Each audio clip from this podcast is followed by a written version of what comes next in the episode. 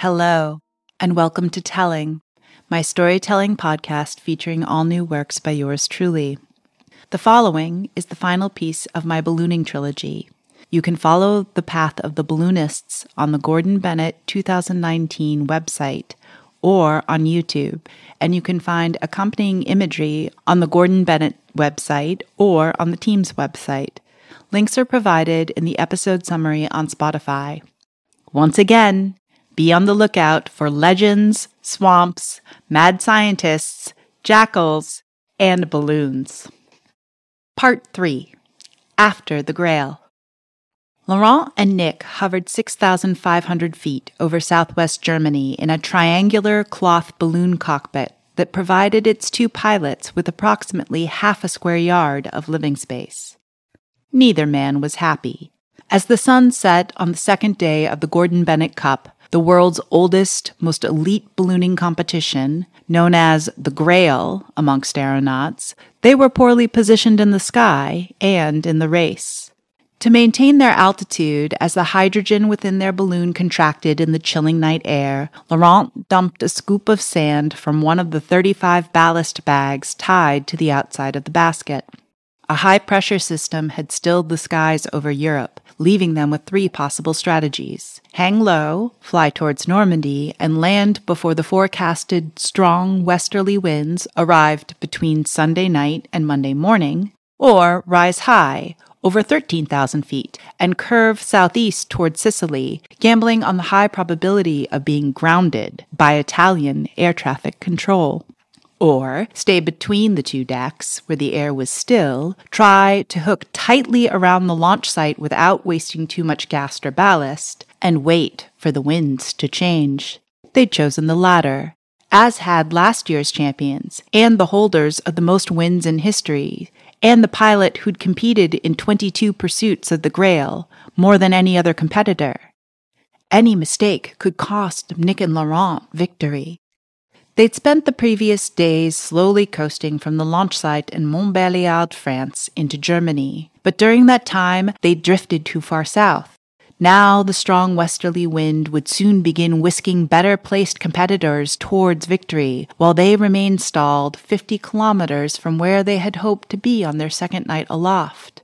Already they'd used over half their supply of ballast. Of the 20 teams competing for the Grail, they were now in 17th place. The goal, to fly the furthest linear distance from the launch site, drifted further out of reach with each passing hour. Under the light of a waning full moon, Nick took command while Laurent prepared to bunk down in a sleeping bag on the one by three foot carbon fiber bench. Things were not looking good.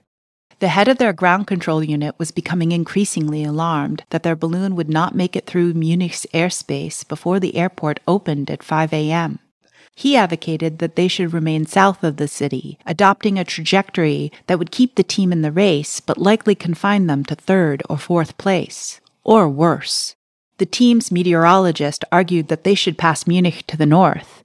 The debate circled via satellite messaging devices and satellite phone. A series of post it notes detailing the struggle fluttered against the command station, a carbon fiber box lashed a foot above their narrow bunk. Their meteorologist advised Nick to descend in search of a nighttime temperature inversion that might produce a narrow path of accelerated northbound air. Navigating the sky during a race required precise meteorological knowledge. Racing was the art of rendezvousing with currents of wind at different altitudes. Nick released a small amount of hydrogen from the valve in the balloon's envelope. Despite their years of physical and mental training and months of reviewing their previous race performances, weekends spent maintaining their balloon and testing their instruments, and conducting short flights to increase their skills, plus several weeks of researching the forecasted conditions and plotting possible trajectories, their fate depended entirely on the winds, which were missing. Laurent bundled into his sleeping bag and stuck his legs through the small hatch in the side of the basket, his feet suspended over the splattering of lights below. The aluminum pipe and cloth basket provided only half a body length of horizontal space. If one pilot lay down, the other must sit on the small emergency supply barrel that doubled as a toilet or stand beside it. Even in the world of lightweight balloon baskets, theirs, of the team's own design and making, is extremely minimalist. It resembled a large canvas laundry hamper held together with string and duct tape. Nick had built it in his garage. Both Laurent, 47, and Nick, 52, were extremely fit, skinny even, but their tall, lanky bodies filled the basket. In the days before the race, they'd train their sleep schedules oppositely, Laurent going to bed at 8 p.m., Nick at 1 a.m., so that one of them would always be alert. Despite the cramped quarters, Laurent fell asleep instantly, as he always does in a balloon. As they drifted towards Munich, Nick shifted through the thin layers of air currents, searching for the power they needed, in this duo, Laurent had the real competitive edge. He could stick a precise landing under any conditions. But Nick was the one who could read the wind. The kind of inversion he was looking for would not materialize as a red line in the middle of the sky. He must feel it a slight temperature drop, a minuscule humidity increase. Even their instruments couldn't measure it. If they failed to accelerate northward, a year of preparation, months of planning, days of strategizing, and all the momentum gathered around the Victoria project would be lost. Nick stuck his hand over the edge of the basket and touched the air. While Laurent and Nick wrestled with the poor winds in the skies, a few hundred miles southeast, their chase and recovery crew and I parked the team's small RV in a rest stop outside of Budapest. We'd spent most of the first two days of the race meandering slowly from France to Hungary, preparing to salvage the balloon and crew wherever they landed. Based on our twice daily phone calls with the pilots, it seemed they wouldn't make it past Munich, and we'd have to speed north to Germany to retrieve them in the morning. I joined the chase team at the race launch site in order to follow the pilots on their quest for the Grail and to catch up on their plans to actualize the Victoria. What excited me most about the plan was that the large basket design included the possibility of a passenger. I wanted to be that passenger. From the second I'd swung my leg over the edge of Yannick's hot air balloon basket back in Switzerland, I was hooked. In less than an hour, we had unpacked and assembled a giant flying machine, in the dark no less, and risen above the tallest forests as a girl, I'd loved climbing into treetops to ride the wind in the highest branches. I'd even imagined walking on clouds. Then suddenly, I'd been miles above both. When the team set their sights on the Grail in 2019, I'd asked if I could join them. This team of experts Laurent and Nick had gathered to support their racing balloon would be the same team that would support the future Victoria. But which unit would I be part of? Ground control or chase team? Laurent inquired as we stood on the hydrogen field in Montbéliard watching the 19 other balloons inflate. In other words, watch from the team's ground control room, where weather and air traffic were monitored 24 7, or chase after the balloon in a van for the next four days. Watch the race or be in the race?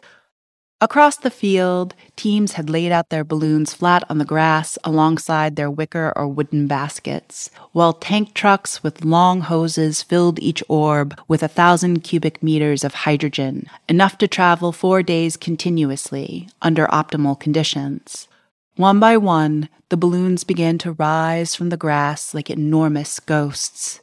Slowly at first, and then, as their bonds were released, they popped into the sky and strained at their tethers. The future Victoria, I calculated, would tower over the enormous balloons on the field, 2.5 times as large, able to travel 10 days instead of four. Chase team, I replied. Then you must meet Roland, said Laurent.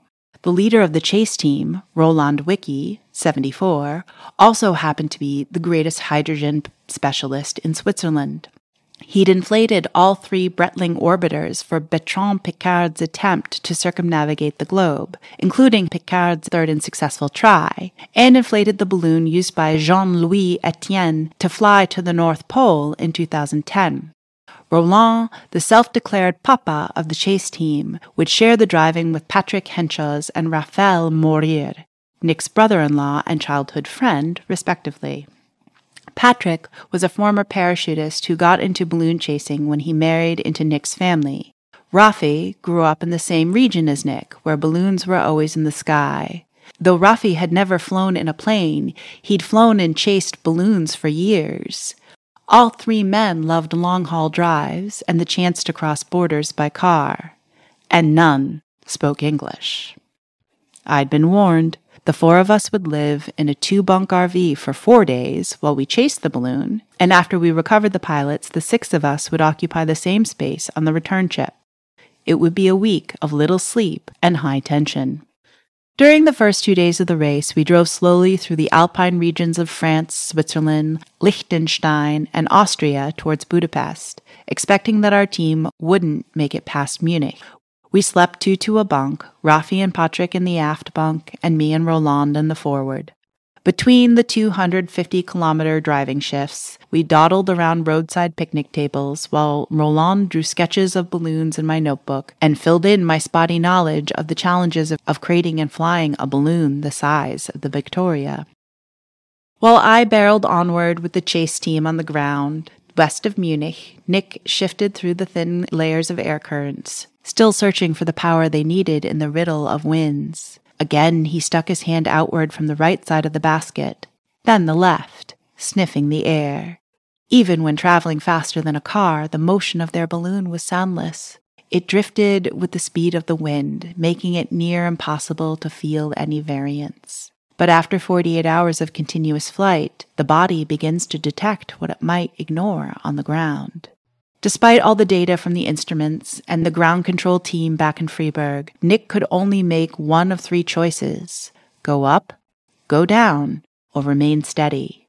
To rise, you drop sand. To sink, you open the balloon's valve, and then you wait. Everything in this ecosystem is delicate. Everything overreacts. The pilot makes a tiny adjustment, then gauges the response. Nick was tired. In the first two days of the race, as they'd hooked around the launch site, he and Laurent tried to maintain a strict schedule of sleeping in organized two hour shifts. But, as always, it devolved into patterns of adrenaline and fatigue. Eventually, they slept whenever they could. When their thermos of coffee ran out, they switched to bottled cold brew. At night, they bundled into full body snowsuits to fend off the high altitude cold. Before he woke Laurent and handed over command, Nick wanted to find the inversion. He turned off the radio and all the devices so he could hear the air. Gas hissed from the valve, displacing the ether, and the weight of their flying machine settled into its new equilibrium. Once this balance was found, Nick moved about the basket with sloth like precision and grace. Standing too quickly could cause the balloon to sink. Sweating too much could cause it to rise.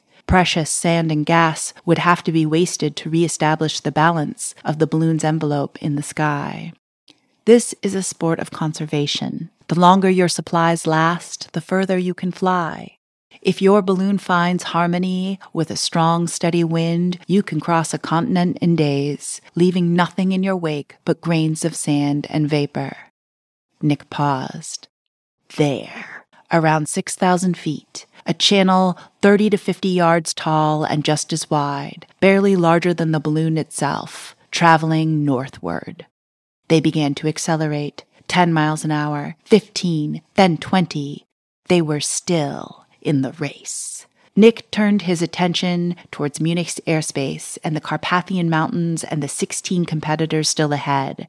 But here was the splendor of the oldest form of human flight, their balloon stopped battling the elements and became one particle of the millions being transported by the wind. This magic corridor of the sky was theirs alone, and its uncontrollable power began ferrying them precisely where they wanted to go. Monday, daybreak. On the ground, the race was also about to change. L'équipe de récup the chase and recovery team woke northwest of Budapest, expecting to be ordered back to Germany. But the morning phone call from the pilots revealed a different story. Overnight, Nick and Laurent had moved from 17th place into 4th.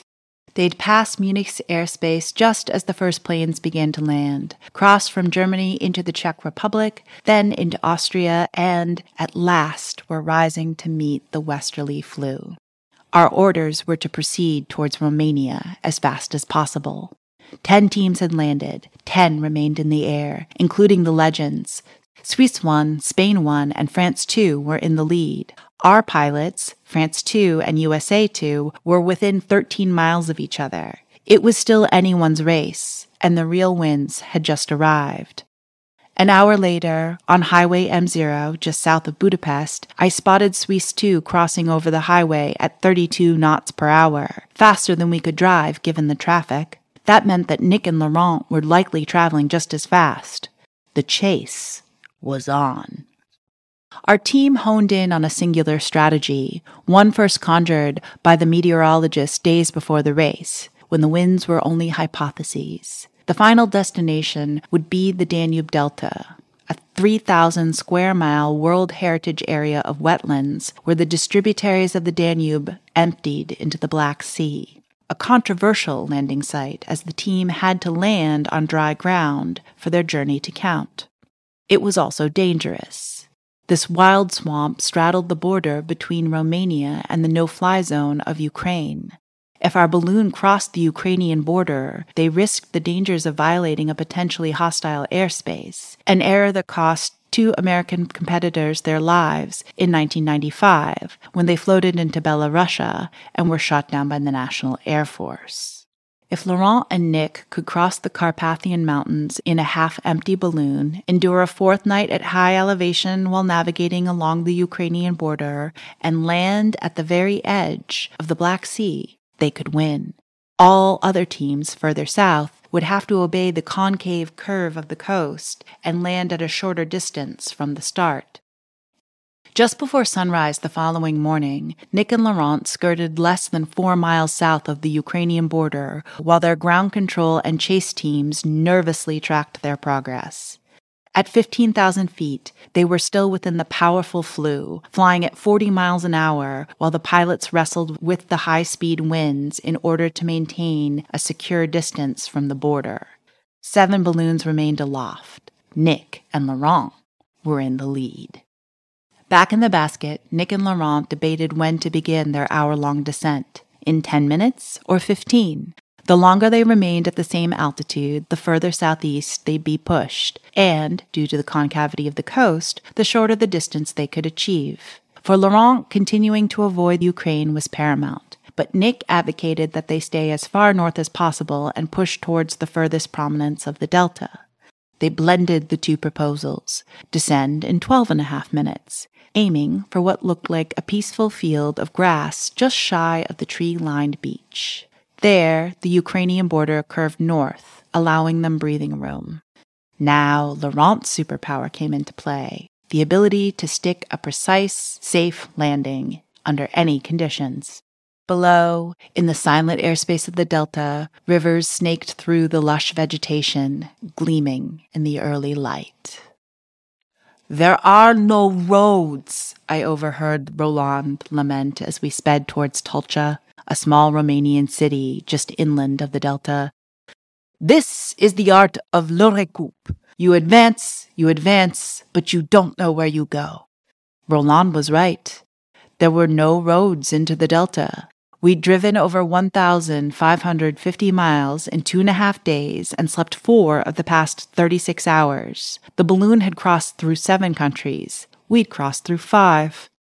But we're in first, I exclaimed. Patrick reminded me. It's not good to be in first place too early. Leading the pack means you can't glean information from the balloons ahead. Ground control had instructed us to head for the small airport in Tulcea to organize a helicopter retrieval for the balloon. As we streaked past cornfields and small stucco houses and horse drawn carts, Laurent rapidly shoveled sand from the bags to slow the balloon's descent. 1,102 miles, and 82 hours from their launch, Nick and Laurent tossed their anchor rope over the side and let it drag through the marsh.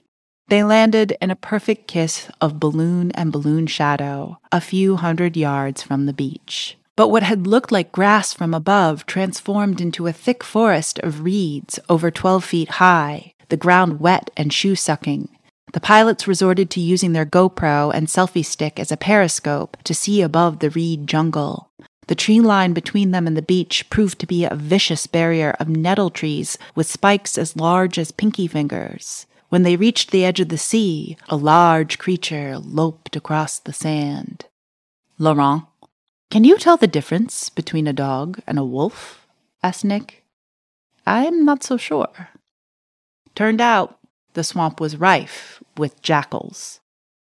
Laurent guarded the balloon while Nick bushwhacked through several miles of swamp to the edge of a wide channel. On the opposite bank lay the town of St. George, a cluster of 358 households, reachable only by the St. George River. The boatmen who transported the pilots into town explained that there might be some acute attention from the border police. Back in March, around 11.5 tons of pure cocaine was discovered in an overturned boat on the beach precisely where the balloon had landed. He showed them photos of the overturned boat and the cocaine. Sacks and sacks of cocaine. The chase team stepped from their RV into a dusty parking lot alongside a small canal marina that smelled of pee. Stray dogs stalked the road. The plan had changed. No helicopter. We'd extract the balloon by boat. An hour by hired speedboat downriver, we retrieved Nick and Laurent from the tiny, carless, roadless village on the edge of the Black Sea.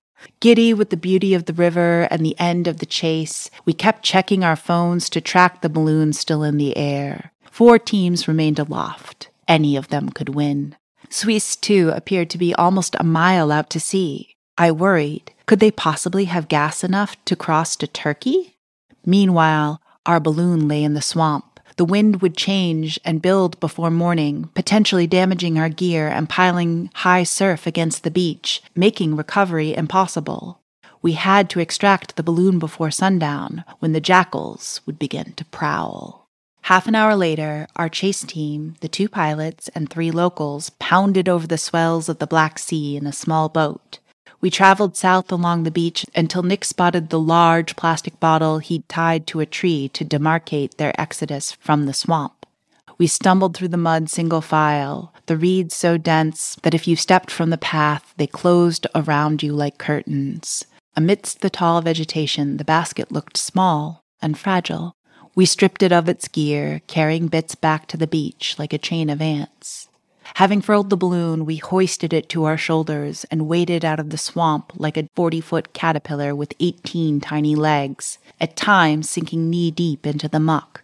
The rubbery exterior of the balloon's envelope slipped easily from our shoulders. We progressed 10 feet and set it down. The locals smoked, took swigs of beer, and emptied their galoshes of water. And then, with a whoa, we hoisted the balloon again and marched. Next, the basket and the gear, a ton of material, including the balloon's envelope. The sun lowered towards the horizon. Unnerved by our noise and cigarette smoke, the jackals, thankfully, stayed away. We reached the wall of nettle trees, packed the balloon into the basket, and spent another hour pulling back spiked branches with our bare hands while trying not to break them. We were in a World Heritage Site, after all. We took nothing and we left nothing behind. At last, we crossed the shell strewn sand and lofted our balloon over the waves and the gunwales of the boat. All teams had landed, and we had won. L'affaire est dans le sac, announced Rafi, slapping the bench. Victory was in the bag. The sea turned orange and pink. Tonight we would rest in St. George. Tomorrow the papers would declare Laurent and Nick champions of the ballooning world. If you spend your life trying to get the grail and you get it, what is next? mused Nick. Laurent was not fazed. The Victoria, he said. I could envision it perfectly. A grand aerostat launching from a place where there are no roads and drifting across the sea towards whatever lands the wind chose. Where could we go next? Laurent smiled. There are no limits, he said. That's all for today's telling. Stay tuned for more adventures in the next episode. In the meantime, be well, do good work, and thanks for listening.